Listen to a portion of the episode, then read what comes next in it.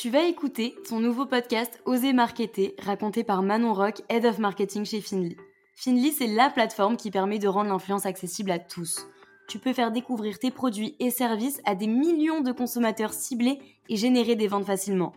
J'espère que ce podcast te plaira. Si c'est le cas, n'hésite pas à t'abonner.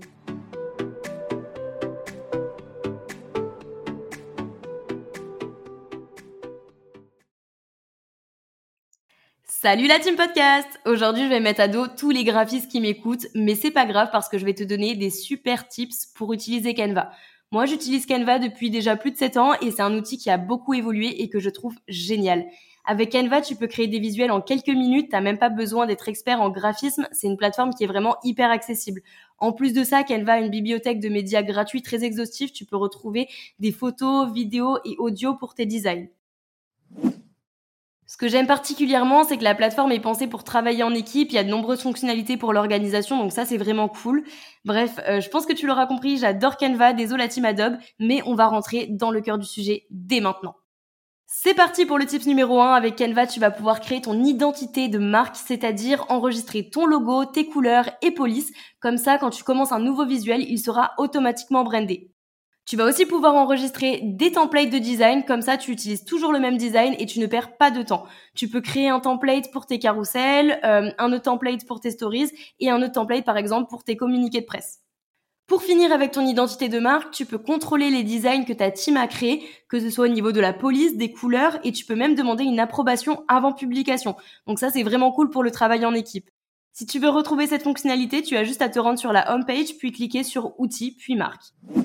On passe maintenant au tip numéro 2. Sur Canva, tu as plein de raccourcis clavier, comme par exemple la touche C qui te permet d'insérer un rond, la touche R pour insérer un rectangle, L pour insérer une ligne, T pour insérer une zone de texte, CTRL C pour copier, CTRL V pour coller, CTRL B pour mettre un texte en gras, tu as aussi CTRL U pour souligner ton texte et CTRL A pour tout sélectionner.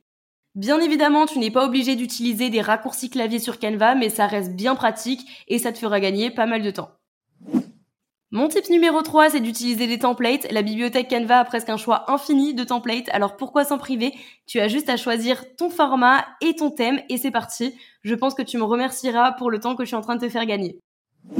Mon tip numéro 3, c'est d'utiliser des templates. La bibliothèque Canva a un choix presque infini de templates, alors pourquoi s'en priver? Tu as juste à choisir ton format et ton thème et c'est parti. Je pense que tu me remercieras pour le temps que je viens de te faire gagner.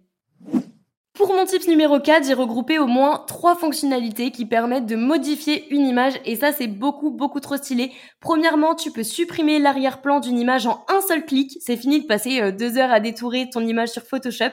Tu peux aussi ajouter une ombre à ton image pour lui donner du relief, ça c'est vraiment pas mal. Et pour finir, tu peux ajouter ton image dans un mock-up grâce à la fonctionnalité Smart Mockup. Si tu veux retrouver toutes ces fonctionnalités et de nombreuses autres pour modifier tes images, tu as juste à importer une image cliquer sur ton image, puis cliquer sur modifier l'image, et là, il te reste plus qu'à choisir quelle fonctionnalité tu vas utiliser. Le conseil numéro 5, c'est d'utiliser la bibliothèque Canva pour trouver des éléments graphiques, des photos, des vidéos, des audios, etc. Tu as juste à cliquer sur éléments, puis taper ton mot-clé dans la barre de recherche. Petit tip supplémentaire, en ce moment, c'est euh, la mode des éléments 3D, alors n'hésite pas à les utiliser. Par exemple, au lieu d'écrire juste livre dans la barre de recherche, tu vas écrire livre 3D. Ça apportera plus de modernité et de profondeur à ton visuel. Le tips numéro 6 va te permettre de connaître et d'utiliser la couleur exacte d'une image ou d'un élément. C'est super facile. Il te suffit de cliquer sur ton élément ou ton texte, puis sur la couleur, et à l'aide de la pipette que tu vas glisser sur ton image, tu vas pouvoir sélectionner la couleur en question. Autre tips au niveau des couleurs, si tu veux changer une couleur par une autre sur toutes tes slides, t'as pas besoin de le faire individuellement. Canva dispose d'une fonctionnalité qui permet de remplacer une couleur en un seul clic par une autre sur l'intégralité de ton design. Quand j'ai découvert ça, j'étais vraiment hyper contente parce que changer une couleur euh, sur 30 slides, c'est vraiment hyper long et entre nous, euh, j'ai pas que ça à faire et vous non plus. Allez, je te donne un septième et dernier conseil. C'est une fonctionnalité que j'ai découverte récemment et qui est juste incroyable, surtout si tu es community manager. En gros, cette fonctionnalité te permet de créer un seul visuel et de le décliner automatiquement en plusieurs formats.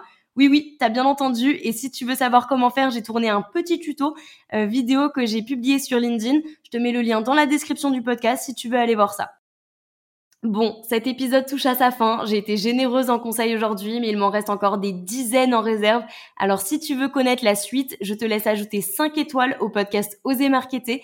Et promis, je ferai un épisode 2 avec plein de conseils pour créer des vidéos facilement sur Canva.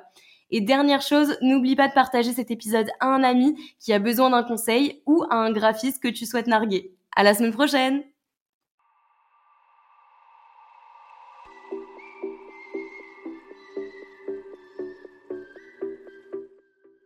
Merci d'avoir écouté ton podcast Oser Marketer. S'il t'a plu, n'hésite pas à laisser un avis et partage-le autour de toi.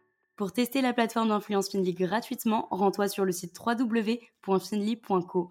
Pour être alerté du prochain podcast Oser Marketer, abonne-toi à cette chaîne.